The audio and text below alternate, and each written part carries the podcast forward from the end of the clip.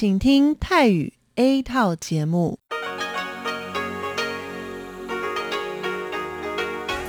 ที่นี่สถานีวิทยุเรดิโอไต้หวันอินเตอร์เนชันแนล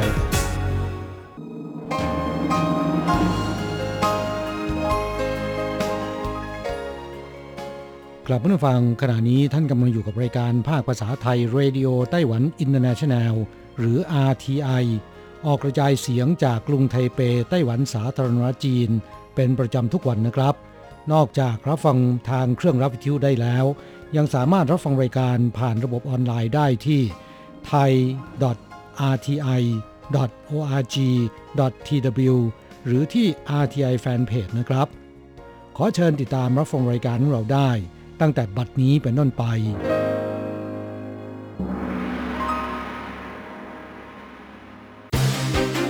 ลำดับแรก ขอเชิญติดตามรับฟัง ข่าวประจำวัน สวัสดีครับ คุณผู้ฟังที่เคารพ ข่าววันศุกร์ที่ 4 มิถุนายน พุทธศักราช 2564 รายงานโดยผมแสงชัย กิตติภูมิวงศ์หัวข้อข่าวที่น่าสนใจมีดังนี้ ผู้ติดเชื้อโควิด -19 เพิ่มอีก 474 ราย การระบาดยังเพิ่มขึ้นระดับสูง ครบรอบ 32 ปีเหตุการณ์เทียนอันเหมือน ประธานาธิบดีไช่เหวินเรียกร้องยึดมั่นอุดมการเสรีภาพประชาธิปไตย กระทรวงการต่างประเทศญี่ปุ่นแถลงบริจาควัคซีนให้ไต้หวัน 1.24 ล้านโดส ส่งถึงวันที่ 4 มิถุนายน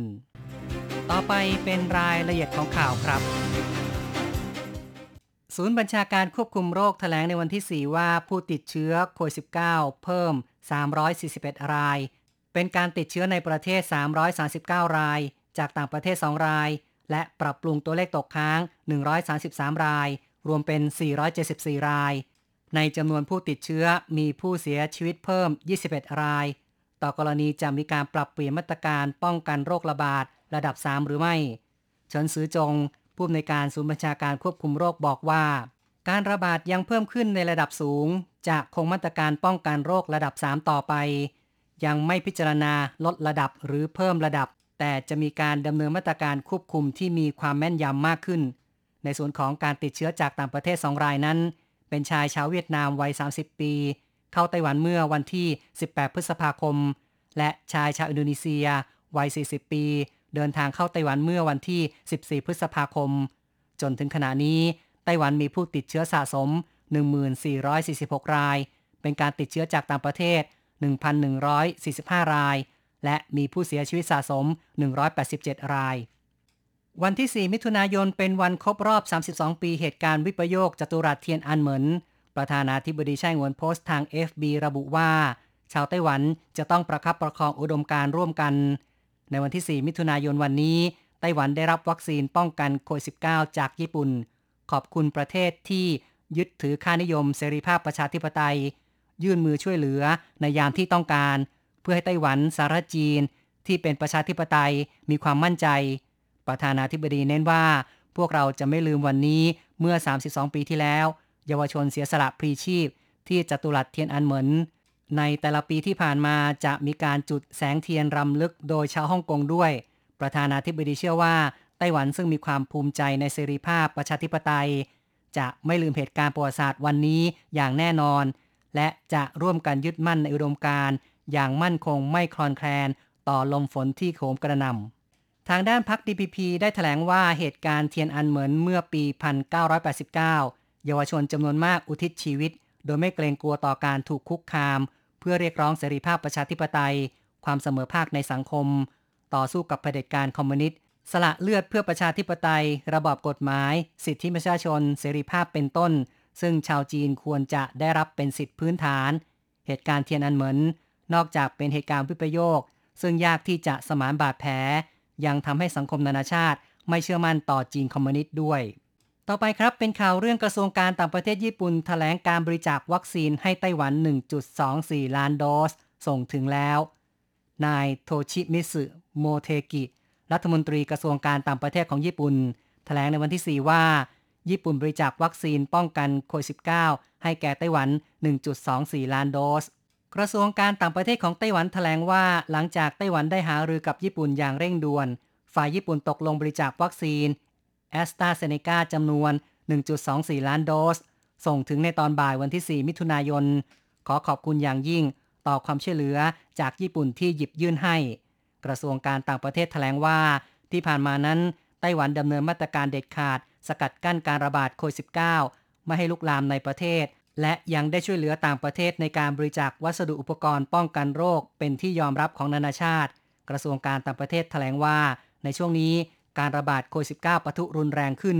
บุคคลในวงการต่างๆ ในญี่ปุ่น ได้แสดงการสนับสนุนต่อไต้หวัน กระตุ้นให้รัฐบาลญี่ปุ่นบริจาควัคซีน แม้ในญี่ปุ่นเองก็มีการระบาดรุนแรง แต่ยังคงบริจาควัคซีนให้แก่ไต้หวัน ด้วยจิตวิญญาณของการลงเรือลำเดียวกัน เสริมความสัมพันธ์ที่แนบแน่นในการป้องกันโรค กระทรวงการต่างประเทศ ในฐานะตัวแทนประชาชน ขอขอบคุณรัฐบาลญี่ปุ่นอย่างยิ่ง กระทรวงการต่างประเทศระบุได้ว่าไต้หวันและญี่ปุ่นยึดถืออุดมการณ์เสรีภาพประชาธิปไตย เป็นพันธมิตรที่มีความอนุเคราะห์กัน ภายใต้พื้นฐานความสัมพันธ์ที่มั่นคงนี้ คาดหวังในภาวะมนุษยชาติ ถูกคุกคามจากโรคโควิด -19 สองฝ่ายจะกระชับความร่วมมือด้านสาธารณสุข ร่วมกันสกัดกั้นโรคระบาด ร่วมกันปกป้องความปลอดภัย และสุขอนามัยของมนุษยชาติข้าต่อไปครับสหรัฐเตรียมบริจาควัคซีนให้แก่ไต้หวัน ทำเนียบขาวสหรัฐแถลงว่า จะบริจาควัคซีน 80 ล้านโดส ในปลายเดือนมิถุนายน ในจำนวนนี้มี 7 ล้านโดส จะมอบให้ไต้หวัน อินเดีย มาเลเซีย และเวียดนามเป็นต้น กระทรวงการต่างประเทศของไต้หวันแถลงว่าสหรัฐให้ความช่วยเหลือในยามที่รัฐบาลไต้หวัน และประชาชนกำลังประสบกับความยากลำบาก ในการต่อสู้โรคโควิด -19 แสดงให้เห็นถึงความห่วงใยที่อบอุ่นต่อไต้หวันรู้สึกขอบคุณอย่างยิ่ง กระทรวงการต่างประเทศแถลงได้ว่า ไต้หวันกับสหรัฐ ได้แถลงการร่วมพันธมิตรป้องกันโรคตั้งแต่เดือนมีนาคมปีที่แล้ว ร่วมมือกันต่อสู้โรคระบาด ในช่วงที่ผ่านมานั้นฮาเวียเบซิล่ารัฐมนตรีกระทรวงสาธารณสุขของสหรัฐ และสมาชิกสภาพักการเมืองในสหรัฐ แสดงการสนับสนุนอย่างเปิดเผย เรียกร้องให้ไต้หวันได้รับการจัดสรรวัคซีน ไต้หวันรู้สึกซาบซึ้งเป็นอย่างยิ่งจางตุนหันโฆษกทำเนียบประธานาธิบดีเปิดเผยว่า ประธานาธิบดีไช่หวนขอบคุณต่อสหรัฐ ที่ให้ความช่วยเหลือในช่วงที่กำลังต่อสู้กับการระบาดระลอกใหม่ทำให้รู้สึกอบอุ่นใจ ขอขอบคุณบุคคลในวงการกระทรวงการต่างประเทศ ขอบคุณมิตรระหว่างพรรคการเมืองที่สับสนุนไต้หวัน ขอบคุณประธานาธิบดีโจไบเดนของสหรัฐที่ให้ความช่วยเหลือข้อต่อไปไต้หวันเตรียมฉีดวัคซีนให้ประชาชนทั่วไปคาดว่าจะเริ่มในปลายเดือนมิถุนายน ไต้หวันเร่งฉีดวัคซีนสกัดกั้นการระบาดโรคโควิด -19 เฉินซือจงผู้อำนวยการศูนย์ควบคุมโรคบอกว่า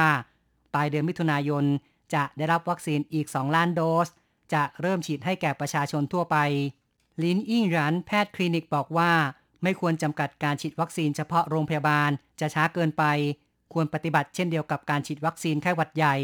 เปิดให้ฉีดที่คลินิกด้วย เป็นการใช้ทรัพยากรให้เต็มที่ แพทย์คลินิกต่างให้ความเห็นว่า ควรเปิดให้ประชาชนไปรับวัคซีนที่คลินิกได้ คลินิกทั่วไปมีอุปกรณ์สำหรับเก็บวัคซีน ไม่ว่าจะเป็นแอสตราเซเนกาหรือว่าโมเดอร์นาลีปิงอิง กรรมการที่ปรึกษาศูนย์บัญชาการควบคุมโรคบอกว่า ในต่างประเทศพบปัญหาเช่นกัน พวกเขาใช้พื้นที่ขนาดใหญ่ เปิดให้ขับรถเข้าไปรับการฉีดวัคซีนได้ด้วย มีแพทย์ประจำอยู่ หลังฉีดวัคซีนแล้ว รอสังเกตอาการ 30 นาที จุดบริการวัคซีน จะต้องมีอุปกรณ์ฉุกเฉิน โดยเฉพาะอย่างยิ่งการเตรียมอะดรีนาลีน ปัจจุบันโรงพยาบาลทั้งหมดในไต้หวันฉีดวัคซีนได้วันละ 40,000 โดส ศูนย์บัญชาการควบคุมโรคคาดว่า ในเดือนมิถุนายน จะระดมกำลังคลินิก 500 แห่ง สิงหาคมเพิ่มเป็น 1,000 แห่ง และจัดตั้งจุดฉีดวัคซีนในพื้นที่ขนาดใหญ่ เพิ่มการฉีดเป็นวันละ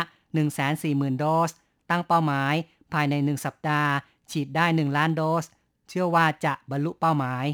อีกข่าวหนึ่งครับ ภาวะภัยแล้งและอากาศร้อนระหว่างเดือนมีนาคมถึงพฤษภาคมปีนี้ ส่งผลกระทบต่อภาคการเกษตรไต้หวัน คณะกรรมการการเกษตรรายงานว่า สิ้นสุด 17 นาฬิกาของวันที่ 3 มิถุนายน ความเสียหายพืชผลเกษตรมีมากถึง 824.51 ล้านเหรียญไต้หวัน เมืองผิงตงเสียหายมากที่สุด โดยเฉพาะมะม่วง คณะกรรมการการเกษตรแถลงว่าความเสียหายที่เมืองผิงตงคิดเป็นมูลค่า 269.11 ล้านเหรียญไต้หวัน สัดส่วน 33%มีความเสียหายมากที่สุด รองลงมาคือนานโถเสียหาย 143.57 ล้านเหรียญไต้หวัน สัดส่วน 17%ส่วนเมืองไถจงเสียหาย 116.51 ล้านเหรียญไต้หวัน สัดส่วน 14%คุณผู้ฟังครับ การรายงานข่าวประจำวันในส่วนของข่าวไต้หวันจบลงแล้วครับ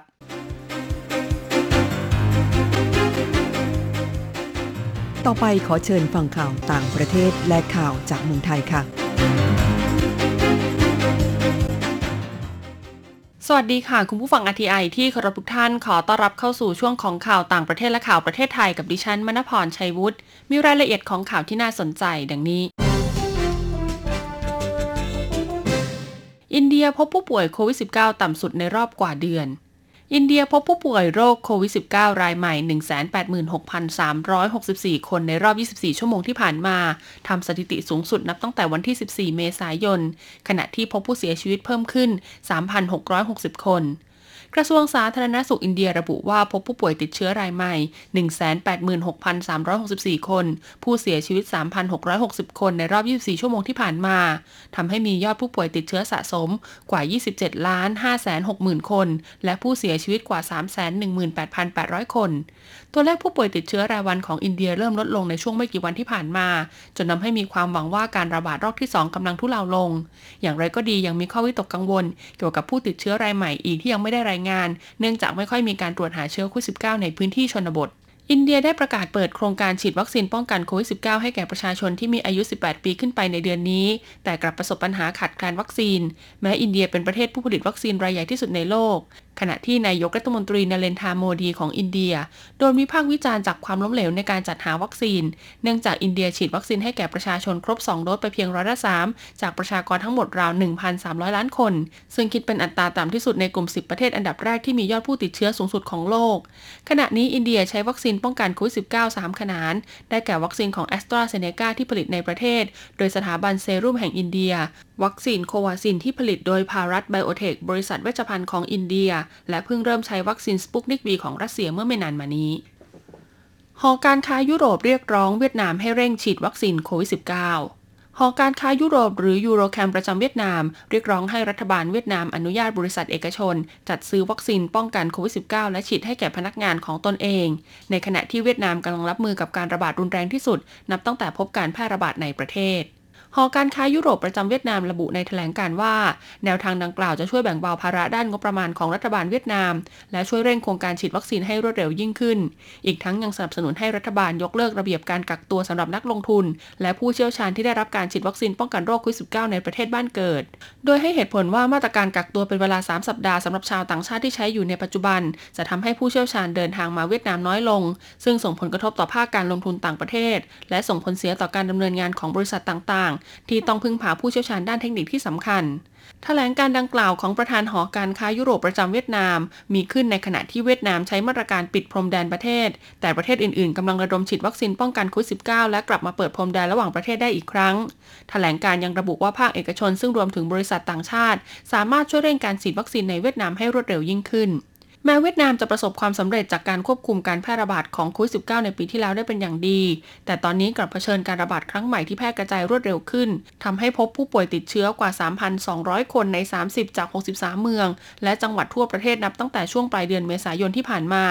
ขณะนี้เวียดนามมียอดผู้ป่วยสะสมแล้วกว่า 6,300 คน เสียชีวิต 49 คน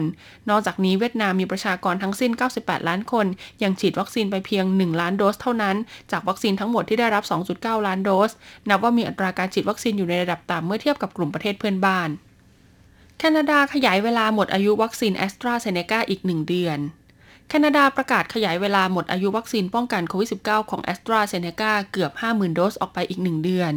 สาธารณสุขแคนาดาแถลงว่าอนุมัติให้ขยายเวลาหมดอายุวัคซีน 2 ล็อต จากวันที่ 31 พฤษภาคมเป็น 1 กรกฎาคม ตามที่มีหลักฐานทางวิทยาศาสตร์สนับสนุน เพื่อให้รัฐและดินแดนต่างๆ ใช้วัคซีนที่มีอยู่จนหมด และชาวแคนาดาจะได้รับวัคซีนที่จำเป็นมากขึ้น โดยเมื่อวันที่ 22 พฤษภาคม มีวัคซีนของแอสตราเซเนการาว 49,000 โดส ที่จะหมดอายุในวันที่ 31 พฤษภาคม สื่อแคนาดารายงานว่าส่วนใหญ่อยู่ในรัฐออนแทริโอที่มีประชากรมากที่สุดในประเทศ ก่อนหน้านี้กระทรวงสาธารณสุขแคนาดากำหนดให้ฉีดวัคซีนของแอสตราเซเนกามีอายุใช้งาน 6 เดือน ต่อมาชี้แจงว่าได้รับข้อมูลจากแอสตราเซเนกาเมื่อวันที่ 27 พฤษภาคม เกี่ยวกับความคงที่ของวัคซีนและการคำนวณทางคณิตศาสตร์ ว่าวัคซีนใกล้หมดอายุ 2 ล็อตนี้ สามารถใช้ได้อย่างปลอดภัยและมีประสิทธิภาพต่อไปอีก 1 เดือน หลายรัฐในแคนาดาประกาศในเดือนนี้ระงับการฉีดวัคซีนของแอสตราเซเนกาเข็มแรกให้กับประชาชน เนื่องจากมีผู้เกิดภาวะลิ่มเลือดอุดตันหายาก แต่ผู้ฉีดเข็มแรกไปแล้วสามารถฉีดีดเข็มที่ 2 ต่อตามกำหนด จนขณะนี้มีชาวแคนาดากว่าร้อยละ 50 จากทั้งหมด 38 ล้านคนฉีดวัคซีนไปแล้ว 1 เข็ม ร้อยละ 5 ฉีดครบแล้ว 2 เข็ม นอกจากแอสตราเซเนกาแล้ว แคนาดายังอนุมัติให้ใช้วัคซีนของไฟเซอร์ โมเดอร์นาและจอร์นสันแอนด์จอร์นสัน แคนาดามีผู้ติดเชื้อสะสมกว่า1 3 7 0 0 0 0 คน เสียชีวิตกว่า 25,400 คน และยังมีผู้ป่วยสะสมตอนนี้ 37,800 คน และตรวจหาเชื้อไปแล้ว 34.65 ล้านคน ต่อไปเป็นข่าวจากประเทศไทยค่ะ มาเลเซียคลายล็อกดาวน์อุตสาหกรรมยางส่งผลดีต่อตลาดยางไทย นายนกรตรกกะวิรพัฒน์ผู้ว่าการยางแห่งประเทศไทย หรือกยทกล่าวว่า ตั้งแต่วันที่ 1 มิถุนายน สมาคมผู้ประกอบการถุงมือยางของมาเลเซีย จะเริ่มผ่อนคลายให้อุตสาหกรรมถุงมือยางดำเนินการผลิตได้ หลังจากที่ทางการมาเลเซียประกาศล็อกดาวน์ประเทศเป็นเวลา 2 สัปดาห์ และจะยกเว้นให้เฉพาะธุรกิจที่จำเป็นเท่านั้นเปิดทำการ ซึ่งเป็นผลดีต่อปริมาณความต้องการใช้น้ำยางสดของประเทศไทย ส่วนการหยุดสายการผลิตถุงมือของบริษัทสีตรัง ที่โรงงานในจังหวัดตรังและสุราษฎร์ธานีเป็นเวลา 14 วัน เนื่องจากพบผู้ติดเชื้อโควิด -19 เพื่อตรวจคัดกรองหาเชื้อโควิด -19 เชิงรุกกับพนักงานทุกคน และทำความสะอาดฆ่าเชื้อโรงงานกยทประเมินแล้วพบว่าไม่ส่งผลกระทบกับสถานการณ์ยางพารา เนื่องจากการผลิตถุงมือยางหนึ่งคู่ ใช้น้ำยางสดเป็นวัตถุดิบเพียง 32 กรัมเท่านั้น ประกอบกับช่วงนี้ผลผลิตยางที่ออกสู่ตลาดมีปริมาณน้อย เพราะเพิ่งเริ่มฤดูเปิดกรีดยางและฝนที่ตกชุก รวมถึงการขาดแคลนแรงงานกรีดยางในพื้นที่นายนกรกล่าวต่อว่าผู้ประกอบการจะรับซื้อและส่งมอบล่วงหน้ากันอยู่แล้ว อีกทั้งการขายมีสัญญาผู้ประกอบการต้องส่งมอบตามเวลาที่กำหนด ดังนั้นจึงอาจมีผลกระทบด้านจิตวิทยาในช่วงสั้นๆ บ้าง จึงไม่น่าวิตกกังวลแต่อย่างใด กรมอนามัยใช้ 8 มาตรการคุมตลาดสดในพื้นที่สีแดงเข้มยกระดับการป้องกันโควิด -19 นายแพทย์สุวรรณชัยวัฒนายิ่งเจริญชัยอธิบดีกรมอนามัยเปิดเผยว่า จากสถานการณ์การแพร่ระบาดของโควิด -19 ในตลาดสดช่วงเดือนพฤษภาคมที่ผ่านมา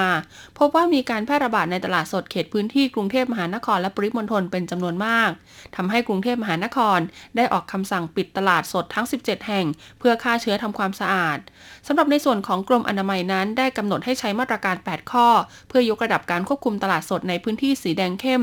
โดยขอให้ผู้ประกอบการตลาดปฏิบัติดังนี้ 1. ผู้ประกอบการตลาดต้องประเมินตนเองผ่านไทย Stop COVID Plus และผู้ค้าหรือลูกจ้างจะต้องประเมินความเสี่ยงตนเองผ่านเว็บไซต์ไทยเซฟไทยซึ่งจากข้อมูลการประเมินตนเองของผู้ประกอบการผ่านไทย Stop COVID Plus พบว่ามีตลาดที่ลงทะเบียนจำนวนทั้งสิ้น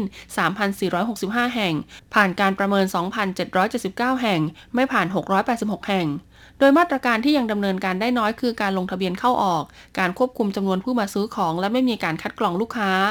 2. จัดทำทะเบียนแผงค้าผู้ค้าผู้ช่วยขายของ และแรงงานต่างด้าวที่ปฏิบัติงานในตลาด เพื่อเป็นฐานข้อมูลในการควบคุมกำกับติดตาม 3. จดทะเบียนรถเร่จำหน่ายอาหารที่เข้ามาซื้อสินค้าในตลาดเพื่อนำไปขายต่อ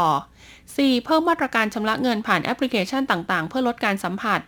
5. กรณีพบผู้ค้าผู้ช่วยขายของ และแรงงานต่างด้าวป่วยให้หยุดขาย และแจ้งเจ้าหน้าที่พนักงานควบคุมโรคในพื้นที่ทันที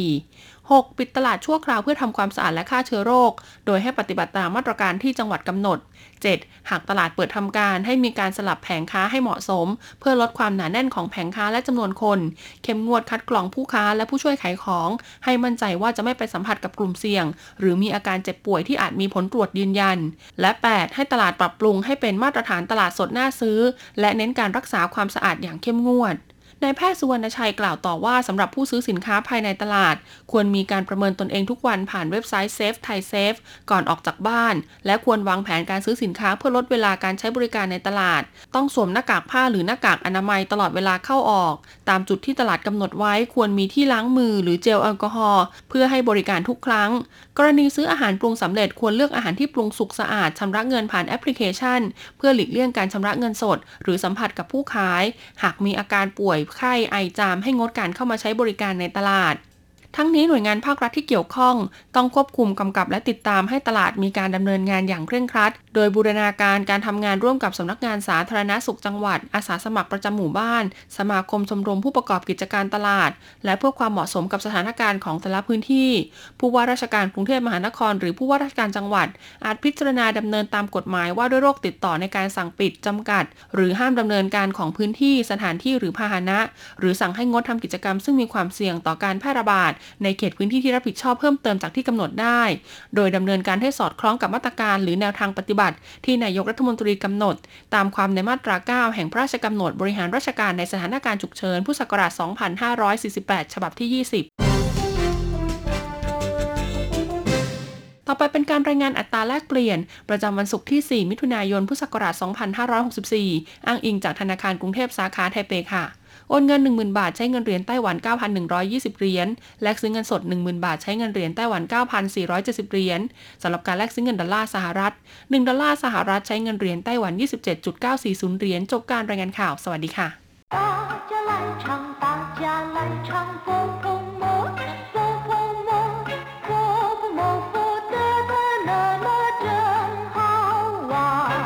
สวัสดีครับเพื่อนฟัง พบกันในวันนี้เราจะมาเรียนบทเรียนที่ 11 ของแบบเรียนชั้นสูง บทที่ 11 ช่างเคออีสอนหนังสือตอนที่ 1 ในบทนี้เราจะมาเรียนรู้คำสนทนาเกี่ยวกับการสอนหนังสือ 第十一课上课一课文你这么匆匆忙忙的，要上哪儿去啊？去上课，怕迟到了不好意思。你不是已经研究所毕业了吗？ 还上什么课？哦，我是去给学生上课，现在我在师范大学教书。原来你是老师，失敬失敬，快去上课吧，改天再聊。第十一课上课一บทที่ 11 สอนหนังสือ ตอนที่หนึ่งในภาษาจีนนะครับคำว่าช่างเคอมีความหมายว่าเข้าเรียนหรือเข้าสอนก็ได้นะครับ ไม่เหมือนกับภาษาไทยที่มีการแบ่งเข้าเรียนในเข้าสอนออกอย่างชัดเจน เพราะฉะนั้นในภาษาจีนถ้าพูดคำว่าช่างเคอยังจะต้องมีคำแสดงหรือว่าอธิบายเพิ่มเติม มิฉะนั้นก็จะทำให้ผู้ที่ฟังเนี่ยไม่ทราบว่าช่างเคอเป็นการไปเข้าเรียน หรือว่าเป็นการเข้าสอนกันแน่ อย่างในสนทนาในบทนี้นะครับ ก็เกิดการเข้าใจผิด เมื่อเพื่อนที่ไม่ได้เจอกันมานานนะครับ มาพบปะเจอกันถามไทยกันเข้า คนที่หนึ่งเห็นเพื่อนเดินอย่างเร่งรีบก็เลยถามขึ้นว่า你这么匆匆忙忙的要上哪去啊คุณรีบร้อนอย่างนี้จะไปที่ไหนหรือ匆匆忙忙的ก็คือรีบร้อน รีบเร่ง这么匆匆忙忙的รีบร้อนอย่างนี้ รีบเร่งอย่างนี้要上哪儿去啊จะไปที่ไหนหรือ上哪儿去ก็คือไปที่ไหน去上课 怕迟到了不好意思ไปสอนหนังสือ กลัวว่าไปสายแล้วเกรงใจ ครับอย่างที่บอกไปแล้วเมื่อสักครู่ว่าช่างเคอไม่ได้บ่งชัดเจนว่า เข้าเรียนหรือเข้าสอน เพราะฉะนั้นชี่ช่างเคอจึงไม่รู้ว่า ไปเข้าเรียนหรือว่าไปเข้าสอน怕迟到了不好意思กลัวว่าไปสายแล้วจะเกรงใจ ผ้าก็แปลว่ากลัวว่าเกรงว่า迟到ก็คือไปสาย 不好意思หมายถึงเหนียมอาย เขิน หรือเกรงใจนะครับ ในที่นี้แปลว่าเกรงใจ เกรงใจที่ไปสายนะครับ เมื่อได้ยินว่าจะไปช่างเคอคนถามก็คิดว่าคงจะไปเข้าเรียนจึงถามขึ้นว่า你不是已经研究所毕业了吗还上什么课คุณจบปริญญาโทแล้วไม่ใช่หรือ ยังต้องไปเรียนอะไรอีกเยียนเจียวสัว หมายถึงสถาบันการศึกษาในระดับปริญญาโทขึ้นไปนะครับปี้เย่ก็คือจบการศึกษา จบหลักสูตรหายช่าง什么课ยังจะต้องไปเรียนอะไรอีกอ๋อ我是去给学生上课现在我在师范大学教书อ๋อผมไปสอนหนังสือให้นักเรียน เดี๋ยวนี้ผมสอนอยู่ที่มหาวิทยาลัยครุศาสตร์อ้อเป็นคำอุทานนะครับ มีความหมายแสดงว่าเข้าใจแล้ว มีความหมายและวิธีใช้เช่นเดียวกับคำว่า อ้อ ในภาษาไทยชื่อฟันต้าเฉวก็คือ มหาวิทยาลัยครุศาสตร์ หรือมหาวิทยาลัยครู เจ้าชูคำนี้บ่งชัดเจนเลยนะครับว่า สอนหนังสือ 原来你是老师失敬失敬快去上课吧改天再聊แท้ที่จริงคุณเป็นครู ขอโทษด้วยที่เข้าใจผิด รีบไปสอนเถิด ค่อยคุยกันในวันหลังเหวียนหลายก็คือแท้ที่จริง ความจริงซื่อจริง แปลว่าขอโทษที่เข้าใจผิดควายชี่ช่งเคอปะ รีบไปสอนหนังสือเถิด ไก่เทียนก็คือวันหลังจ้เหลียวก็คือคุยกันใหม่ ค่อยคุยกันใหม่กลับผู้ฟังเมื่อทราบความหมายของคำสนทนาในบทนี้แล้ว ต่อไปขอให้พลิกไปที่หน้า 48 ของแบบเรียน เราจะไปเรียนรู้คำศัพท์ใหม่ ๆ ในบทเรียนนี้นะครับ ศัพท์คำที่หนึ่งชงชงหมังหมังแปลว่า รีบเร่ง รีบด่วน หรือว่า รีบร้อนคำคำนี้นะครับมาจากคำว่าชงหมัง ซึ่งก็มีความหมายอย่างเดียวกัน แต่คนจีนนิยมพูดซ้ำกันสองครั้ง เพื่อย้ำว่าอาการที่แสดงออกมานั้น รีบร้อนจริง ๆ หลายชี่ชงชงไปมาอย่างรีบด่วนสิงเซ่อชงหมัง ลักษณะท่าทางการเดินทางรีบเร่ง ศัพท์คำที่สองนะครับ ปี้เย่แปลว่าจบหรือว่าสำเร็จการศึกษาคำว่า ปี้คำเดียวก็แปลว่า สิ้นสุด เสร็จสิ้น หรือว่าสำเร็จอยู่แล้วนะครับ ส่วนคำว่า เย่แปลว่ากิจการเรียน การเล่าเรียนอย่างเช่นว่า เจี๋ยเย่จบหลักสูตรการศึกษา นอกจากนี้แล้วคำว่า เย่ยังหมายถึงอาชีพทางด้านธุรกิจหรือว่ากิจการนะครับ อย่างเช่นว่า หนงเย่การเกษตร กงเย่ อุตสาหกรรมชี่มู่เย่อุตสาหกรรมปศุสัตว์เก้อหังเก้อเย่อาชีพหรือกิจการต่างๆชื่อเย่ว่างงาน ไม่มีอาชีพหรือว่าตกงานนะครับ จิ้วเย่ทำงานหรือว่ามีอาชีพจวนเย่เปลี่ยนอาชีพ เปลี่ยนงานจวนเย่มืออาชีพ เย่วู่แปลว่ากิจการธุรกิจหรือว่าธุรการศัพท์คำที่สามเยียนเจี้ยวสัว หมายถึงสถาบันศึกษาระดับปริญญาโทขึ้นไป เรียกว่าเหยียนเจี้ยวสัว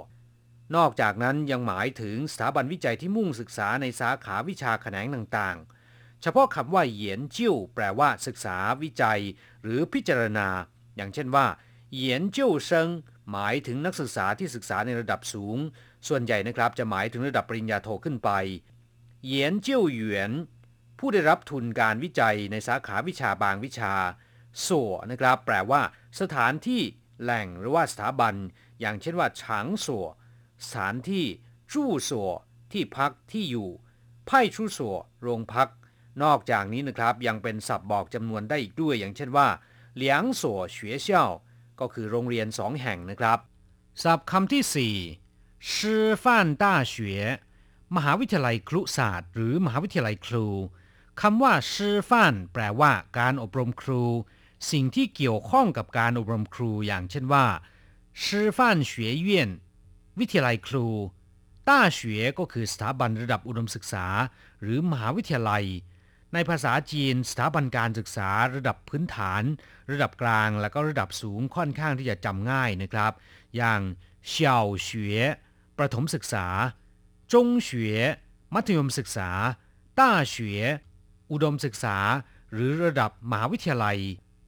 ศัพท์คำที่5ชื่อจิ้งเป็นคำแสดงถึงการเสียมารยาทหรือแสดงถึงความผิดพลาดที่เข้าใจผิด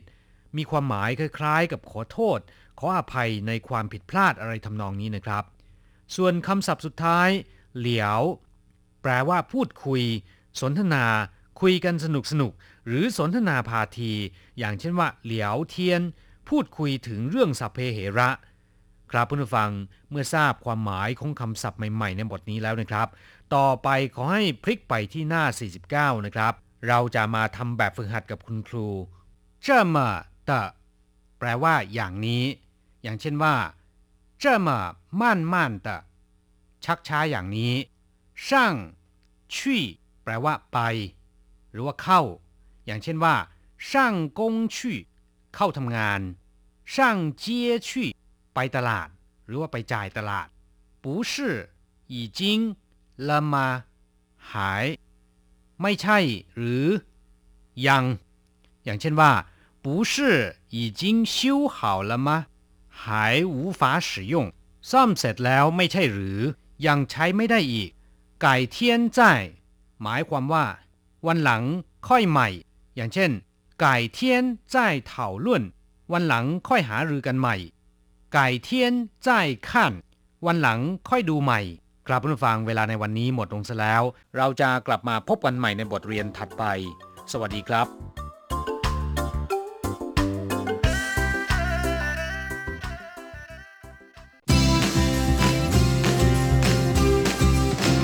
ข่าวเด็ดกีฬามัน รู้ลึกฉับไว ไม่ว่าที่ไหน ในโลกกว้าง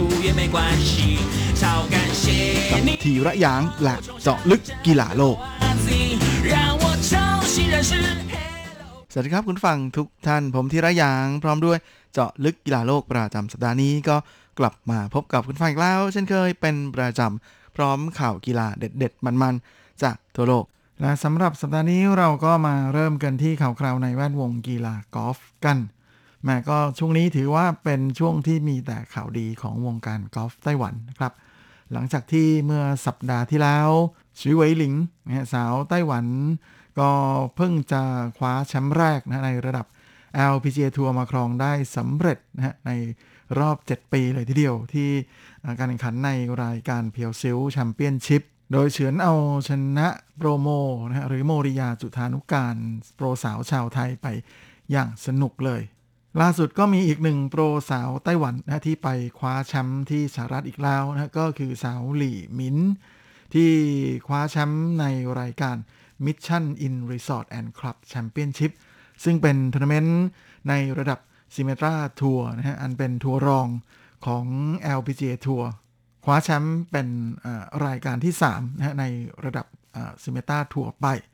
โดยลีมินนั้นได้ สิทธิ์ในการเข้าแข่งนะฮะในซิเมตราทัวร์ตั้งแต่ปี 2014 นะฮะ ปีแรกที่เธอลงแข่งนั้นก็สามารถคว้าแชมป์ได้ 1 รายการ ในขณะที่มีอยู่ 7 รายการนะที่เธอทำคะแนนได้อยู่ในอันดับท็อป 10 จนทำให้เธอนั้นได้รางวัล Rookie of the Year นะผู้เล่นหน้าใหม่ยอดเยี่ยมประจำปีของซิเมตราทัวร์ประจำปีนั้นไป พร้อมกับได้สิทธิ์นะฮะไปลงเล่นในระดับ LPGA ทัวร์ที่เป็นทัวร์นาเมนต์ระดับใหญ่เลยสำหรับในเรื่องของสิทธิ์ในการลงเล่น LPGA ทัวร์ปีนี้นะฮะในเรื่องของ Priority นั้น เดิมทีลีมินเนี่ยอยู่ใน category ที่ 14นะแต่ว่าหลังจากมีการ reshuffle นะก็คือการปรับเปลี่ยนใหม่แล้วเนี่ยลีมินสามารถทำผลงานได้ดีในทัวร์นาเมนต์ เมื่อสัปดาห์ก่อนที่เพียวซิลนะฮะซึ่งเธอทำได้ถึงอันดับ 31 ร่วมนะก็เลยได้รับการยกระดับขึ้นมาอยู่ใน category ที่ 13 และอันดับของเธอนั้นก็ขยับจาก 166 มาอยู่ที่ 155 นะฮะและถ้าลองเปรียบเทียบดูแล้วในการแข่ง LPGA ทัวร์ หนึ่งครั้งเนี่ยหนึ่งรายการเนี่ยก็จะมีนักกอล์ฟมาร่วมลงแข่งประมาณ 144 คนนะฮะและแน่นอนฮะว่าหลายทัวร์นาเมนต์ต่อจากนี้ไปเนี่ยก็เชื่อว่าลิมินน่าจะได้โอกาสในการไปเข้าร่วมลงแข่ง โดยผลงานของลิมินในทัวร์นาเมนต์นี้นะครับ Mission Inn Resort and Club Championship นั้น เป็นการแข่งขันแบบ 3 รอบนะฮะในรอบ2เนี่ย ลิมินก็ทำผลงานได้สุดยอดมากๆนะฮะทำได้ถึง 7 เบอร์ดี้ แถมยังจับอินทรีได้นะอีเกิลที่หลุม 17 แล้วก็มีโบกี้เพียงแค่ 1 หลุมเท่านั้นทำให้เธอทำสถิติ8อันเดอร์พาร์65 สโตรก จนส่งให้เธอนั้นขึ้นมาอยู่ในชาร์ตผู้นำนะก่อนที่ในวันสุดท้ายเนี่ย เธอก็สามารถจับนกนะได้เบอร์ดี้ตั้งแต่หลุมแรกเลย และหลังจากนั้นหลุมที่ 12 ก็ได้เบอร์ดี้อีกครั้งหนึ่ง แม้ว่าหลุม 17 จะเสียโบกี้ แต่คู่แข่งก็ไล่ไม่ทันนะทำให้เธอเอาชนะคู่แข่งไปเพียงแค่สโตรกเดียวด้วยผลงาน 8 อันเดอร์พาร์ 211 stroke คว้าแชมป์ที่ 3 ในระดับ Symetra Tour มาครองได้สำเร็จ โดย 2 ครั้งก่อนหน้าที่เธอเคยคว้าแชมป์มาครองได้ในทัวร์นาเมนต์ระดับนี้ก็คือในปี 2014 กับ 2019 นะฮะ และแชมป์นี้ก็ทำให้เธอได้เงินรางวัลไป 30,000 เหรียญสหรัฐ หรือประมาณ 900,000กว่าบาท นอกจากนี้ก็ยังมีอีกหนึ่งสาวไต้หวันที่ไปร่วมลงแข่งในรายการนี้ด้วยก็คือเฉียนเพ่ยหยินนะฮะที่จบวันที่5 under par 214 stroke นะจบในอันดับที่ 5 ร่วม ก็ถือว่า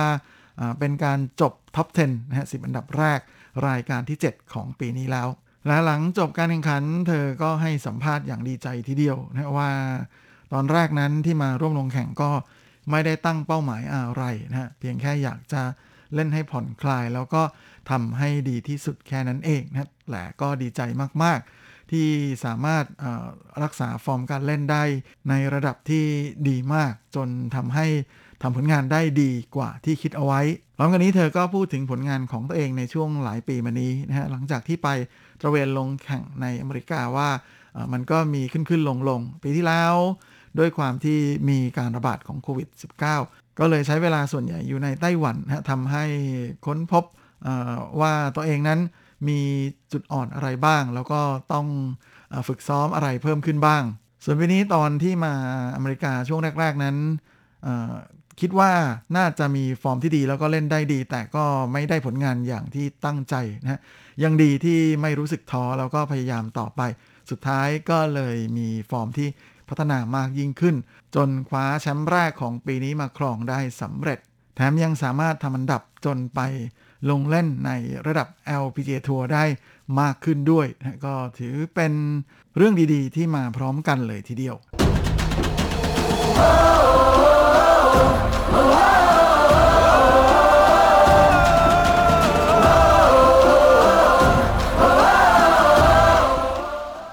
อีกข่าวหนึงวันนี้มาดูกันที่ข่าวคราวในแวดวงกีฬาบาสกันนะครับ กับบาสเกตบอล 3 คน หรือที่เรียกกันจนติดปากว่าบาส3คูณ3นะฮะซึ่ง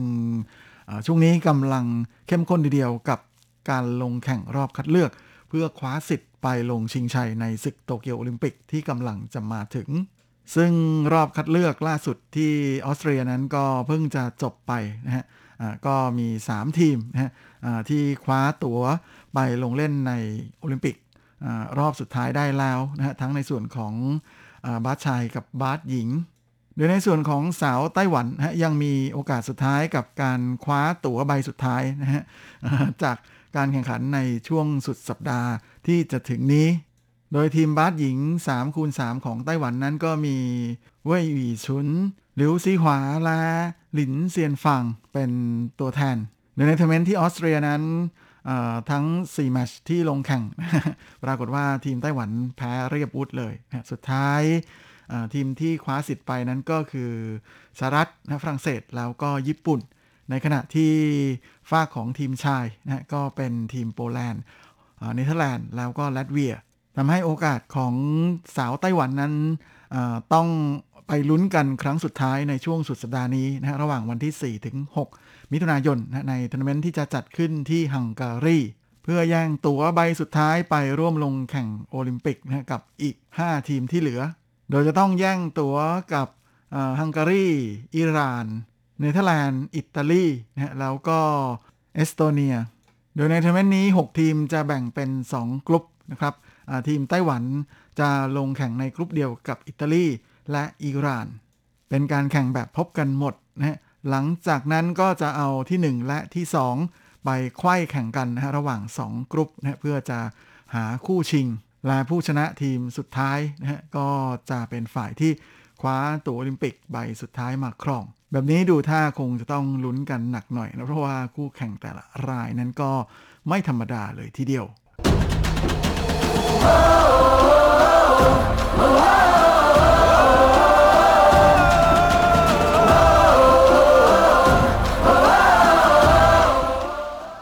และสำหรับครึ่งท้ายของรายการวันนี้ก็มาดูกันที่ข่าวคราวในแวดวงกีฬาเทนนิสกันนะครับ กับศึกเทนนิส French Open นะฮะซึ่งเป็นเทนนิสระดับแกรนด์ส l ลมรอบคัดเลือกนัดสุดท้ายที่มีสาวไต้หวันก็คือเหลียงเอินซัวมาร่วมลงชิงชัยด้วย โดยสาวไต้หวันวัย 20 ปีคนนี้ก็เคยคว้าแชมป์ในระดับแกรนด์ส l ลมจูเนียร์มาแล้วในปี 2008นะฮะใน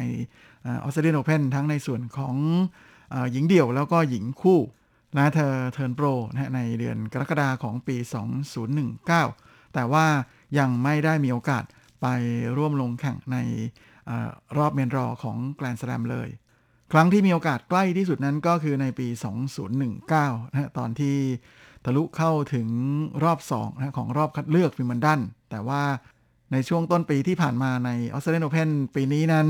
เธอตกรอบคัดเลือกตั้งแต่รอบแรก จริงๆ การลงแข่งในรอบคัดเลือกของ French Open นั้น ดวงในการจับฉลากของเหลียนซัวไม่ค่อยดี เพราะว่าจริงๆ คู่แข่งของเธอในรอบแรกนั้น จะเป็น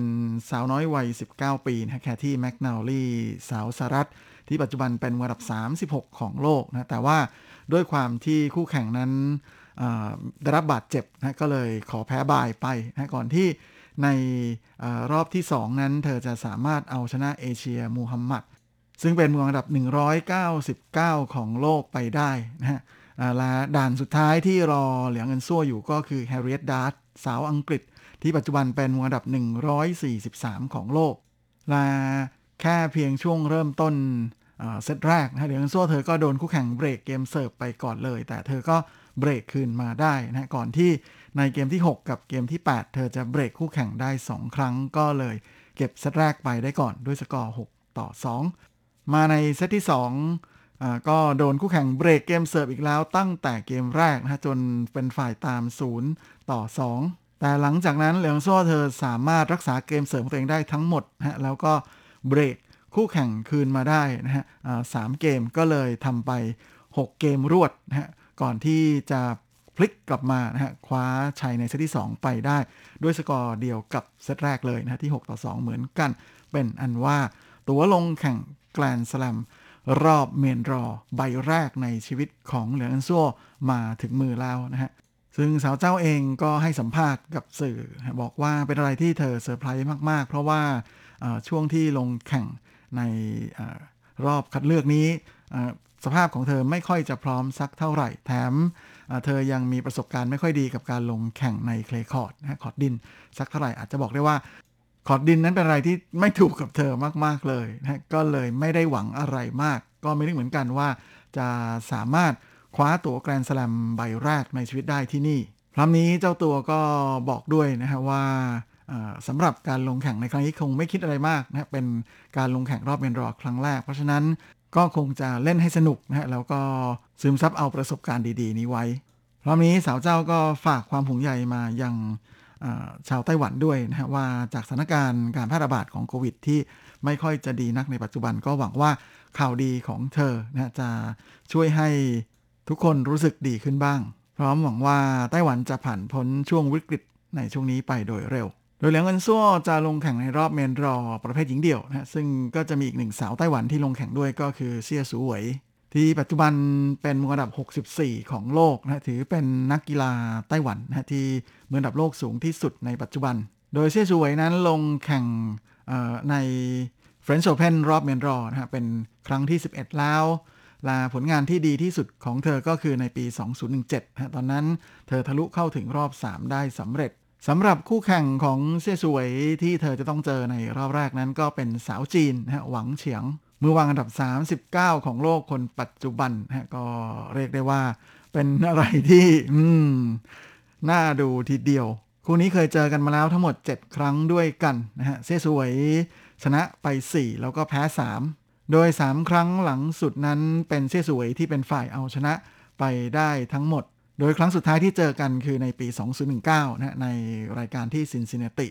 ซึ่งตอนนั้นเซสวยเธอชนะไป 2 เซตรวด แต่ว่าฟอร์มของหวังเฉียงในช่วงนี้ก็เป็นอะไรที่น่าสนใจไม่น้อยทีเดียวนะเพราะว่า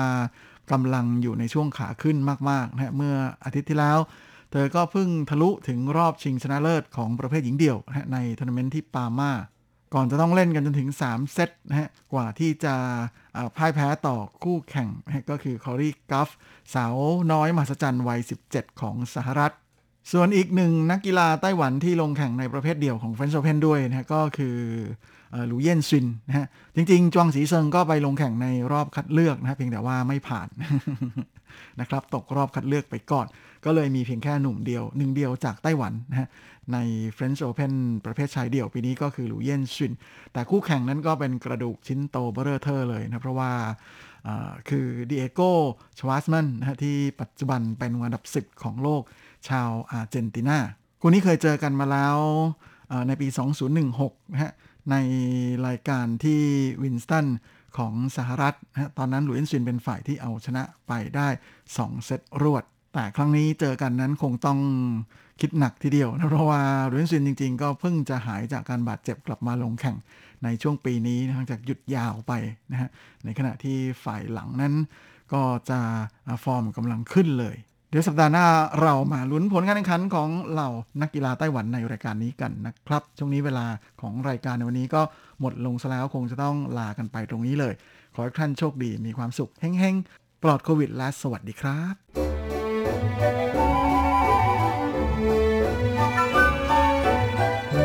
ไม่ว่าคุณจะชอบทาน คุณจะชอบทำ หรือคุณจะชอบชิม หมุนมาฟังที่นี่ เรามีความอร่อย พร้อมเสิร์ฟให้คุณทุกสัปดาห์กับรายการเลาะรั้วครัวไต้หวันดำเนินรายการโดยดีเจยุ้ยมณพรชัยวุฒิ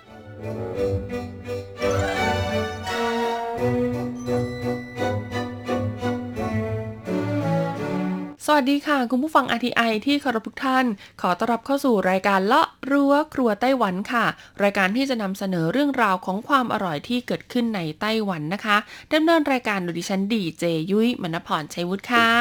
สำหรับเรื่องราวของเราในสัปดาห์นี้ค่ะ บอกเลยว่าเป็นความอร่อยที่ต่อเนื่องมาจากสัปดาห์ที่แล้วนะคะ นั่นก็คือกรณีของร้านขายขนมที่มีชื่อว่าชินนามอนโรนะคะหรือว่าชินนามอนโรนั่นเองนะที่กำลังได้รับความนิยมมาก ๆ ในไต้หวันค่ะชินนามอนถ้าแปลเป็นภาษาไทยก็คืออบเชยนะคะ ซึ่งเขาก็จะนิยมนำมาใช้เป็นส่วนประกอบนะคะ ในส่วนของของหวานแล้วก็เครื่องดื่มนะคะ ประเภทกาแฟอ่านะก็จะมีการโรยชินนามอนไปด้วย เพราะว่าชินนามอนเนี่ยมีคุณสมบัตินะคะที่ช่วยในการผ่อนคลายอารมณ์ได้นะคะ ก็เลยทำให้นะคะผู้ที่ทำร้านขายขนมหวานส่วนใหญ่เนี่ยก็มักจะเลือกเอากลิ่นของชินนามอนเนี่ยมาเป็นส่วนประกอบในการทำขนมค่ะ เพราะว่าขนมหวานๆรับประทานไปแล้วนะก็จะทำให้เราเนี่ยมีความสุขแล้วก็หัวใจเบิกบานนั่นเองแหละค่ะ ซึ่งในสัปดาห์ที่แล้วค่ะก็ได้พูดอันดับที่ 15 ถึงอันดับที่ 9 ไปเรียบร้อยแล้วนะคุณผู้ฟัง ใครที่ฟังไม่ทันนะคะ ก็สามารถไปรับฟังย้อนหลังกันได้เลยค่ะ บนเว็บไซต์ th.rti.org.tw ซึ่งยุ้ยก็ได้แปะในส่วนของชื่อแล้วก็พิกัดร้านนะคะ ให้คุณผู้ฟังทุกท่านลองคลิกเข้าไปดูกันนะคะ เผื่อใครเนี่ยอยากจะตามไปชิมก็ได้เลย วันนี้ค่ะเราก็จะมาต่อกันที่อันดับ 8 ถึงอันดับ1นะคะ ต้องบอกเลยว่าแต่ละร้านเนี่ยนะ โอ้โหเขามีหน้าตาของขนมชินนามอนโรที่สวยงามรสชาติอร่อยและที่สำคัญราคานี่ก็อืมนะ แรงใช้ได้เลยทีเดียวละค่ะ ช่วง เปิดตำรา ความอร่อย สำหรับอันดับที่ 8 ค่ะ คือร้านที่มีชื่อภาษาจีนว่า鹽花生咖啡館 ค่ะ ชื่อภาษาอังกฤษของทางร้านก็คือ Salt Peanut ค่ะ ร้านนี้นะคะมีพิกัดอยู่ในเขตต้าถงชีของกรุงไทเปค่ะ บริเวณถนนตีฮวาเจียอีต้วนนะคะ ถนนตีฮวาเจียช่วงที่ 1 เลขที่ 197 อี้ป่ายจิวซือชีเฮาค่ะ ต้องบอกเลยว่าร้านนี้นะคะ อยู่ใกล้ๆกับย่านต้าเต้าเฉิงนะคะ ซึ่งเป็นย่านใหม่เลยนะ ที่กรุงไทเปเนี่ยเขาพยายามพัฒนานะคะ ให้มีความสวยงาม แล้วก็ให้มีความเป็นแบบชิคชิคชิลชิลมากขึ้นนะคะ ซึ่งต้าเต้าเฉิงเนี่ยก็เป็นบริเวณท่าเรือนะคะสำคัญเลยของกรุงไทเปในสมัยก่อนนั่นเอง ราคาจำหน่ายนะคะของขนมชินนามอนโรร้านนี้ค่ะชิ้นละ 130 เหรียญไต้หวันนะเขาบอกว่าความพิเศษของขนมชินนามอนโรร้านนี้เลยนะคะ ก็คือว่าเวลารับประทานเนี่ยเขาจะมีการโรยหน้าขนมนะคะ ด้วยช็อกโกแลตแล้วก็โฟมวิปครีมค่ะคุณผู้ฟัง ซึ่งโฟมวิปครีมของเขาเนี่ยก็จะมีความเค็มนิดหน่อยนะคะ แล้วก็พอเจอกับในส่วนของช็อกโกแลตผสม cinnamon roll ที่เป็นท็อปปิ้งเนี่ยราดลงไปข้างหน้า ก็เลยทำให้เป็นรสชาติที่หลาย ๆ คนกินแล้วเนี่ยยากจะลืมเลือนนะคุณฟังก็ใช้คำนี้เลย ก็คือว่าต้องกลับไปกินซ้ำอีกครั้งหนึ่งค่ะ แล้วก็ความที่ cinnamon roll ของเขาเนี่ยชิ้นไม่ได้แบบว่าใหญ่มาก แล้วก็ไม่ได้หมุนแบบวนกันหลาย ๆ รอบ ก็เลยทำให้มีความนุ่มอยู่ภายในตัวเหมือนกินขนมปัง ใส่ในส่วนของซอสชินนามอนโรนั่นเอง ต่อมาอันดับที่ 7 ค่ะ คือร้านที่มีชื่อว่า Twin Brother Coffee นะคะคุณผู้ฟัง ร้านนี้ค่ะตั้งอยู่ในเขต ต้าถงชีอีกแล้วของกรุงไทเปนะคะ บริเวณถนนหวาอิงเจียค่ะ เลขที่ 77 นะคะ ซึ่งก็จะอยู่ใกล้กับในส่วนของห้างสรรพสินค้าจิงจันหรือว่าคิวสแควร์นั่นเองนะคะเขาบอกว่าร้านนี้นะคะ ความพิเศษก็คือเขามีกาแฟค่ะที่โรยในส่วนของชินนามอนโร หรือว่าโรกุ้ยอยู่แล้วนะคุณผู้ฟังนะ ดังนั้นค่ะในบางครั้งนะคะเขาก็ได้นำในส่วนของเจ้าชินนามอนโรนั่นแหละ มาทำเป็นขนมชินนามอนโรค่ะ ซึ่งลักษณะชินนามอนโรของเขานะคะ ก็จะเป็นเป็นก้อนสี่เหลี่ยมแล้วก็มีชั้นซ้อนๆกันนะคะ โดยระหว่างชั้นของชินนามอนโรของทางร้านนะคะ ก็จะมีการแทรกในส่วนของช็อกโกแลตนะคุณผู้ฟัง แล้วก็มีในส่วนของแมคคาเดเมียแล้วก็วอลนัทด้วยค่ะ ดังนั้นพอกัดเข้าไปแล้วค่ะ ก็จะสัมผัสได้ถึงความกรุบกรับกรุบกรับของเจ้าธัญพืชเหล่านี้ ที่คลุกเคล้าไปกับความหอมของ cinnamon นั่นเอง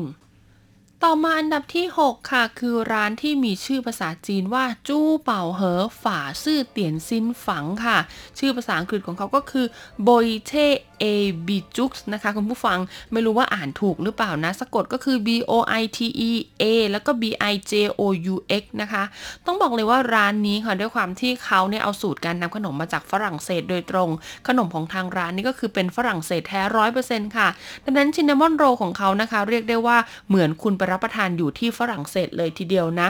ความพิเศษของขนม cinnamon roll ของเขาค่ะ ก็คือจะมีความหนาแล้วก็มีชั้น layer ที่ไม่แน่นจนเกินไปค่ะ แล้วเวลารับประทานค่ะ ก็จะโรยในส่วนของฟองนมวิปครีมลงไปนะคะ ซึ่งก็จะมีความเค็มๆนิดหน่อย แล้วก็โรยด้วยผงชินนามอนโรทับไปอีกทีหนึ่งคุณผู้ฟังโอ้โห ก็บอกว่าหากใครนะคะ อยากที่จะเพิ่มความหวาน ก็สามารถบีบคาราเมลลงไปได้ด้วยนะเรียกได้ว่าแต่ละคำที่รับประทานเข้าไปนะเป็นอะไรที่ฟินมากๆค่ะ แล้วก็ราคาจำหน่ายนะบอกเลยว่าถูกมากๆ เพียงชิ้นละ 60 เหรียญไต้หวันเท่านั้นเอง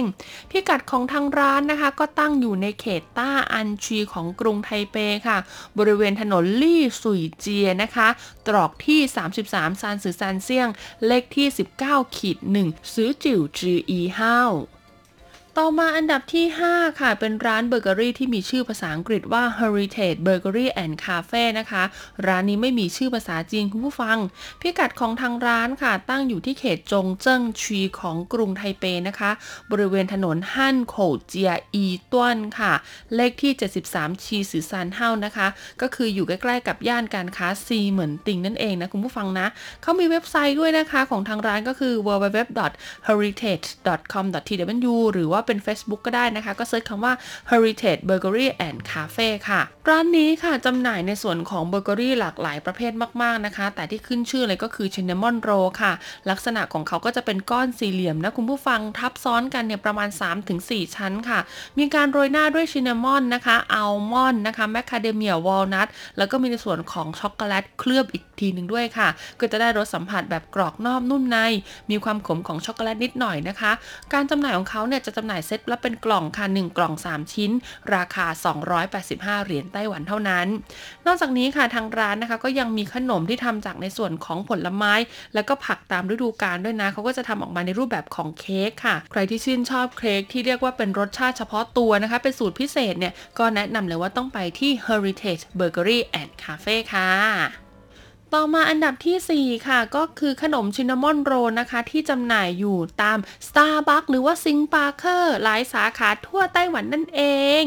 ต้องบอกเลยละค่ะว่า Starbucks ไต้หวันเนี่ยนะคะ มีของหวานเนี่ยจำหน่ายเนี่ยอยู่เรื่อย ๆ เลยนะคุณผู้ฟัง แล้วก็เป็นของหวานที่มีทั้งตามฤดูกาลเป็นของหวานที่จัดโปรโมชั่นตามช่วงเทศกาลต่างๆนะคะ รวมไปถึงเจ้าขนมชินนามอนโรนี้ด้วยเช่นเดียวกันค่ะแต่ต้องบอกเลยละค่ะว่าไม่ไม่ใช่ทุกสาขาของ Starbucks ในไต้หวันนะที่จะมีชินนามอนโรนะคะ มีเป็นบางสาขาเท่านั้นนะ ก็จะต้องดูว่าสาขาไหนที่มีชาวต่างชาติเยอะได้รับการตอบรับดี เขาก็จะนำในส่วนของเจ้าขนมชินนามอนโรเนี่ยไปวางจำหน่ายค่ะ ราคาจำหน่ายนะคะก็จะอยู่ชิ้นละประมาณหลักร้อยต้นๆ ก็คือตามเลทปกติของ Starbucks เลย นอกจากนี้ค่ะ Starbucks ก็ยังมีในส่วนของกาแฟ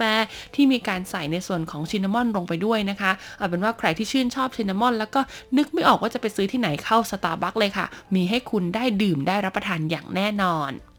ต่อมาอันดับทีสี่ 4 ค่ะก็คือขนมชินนามอนโรจากอีเกีย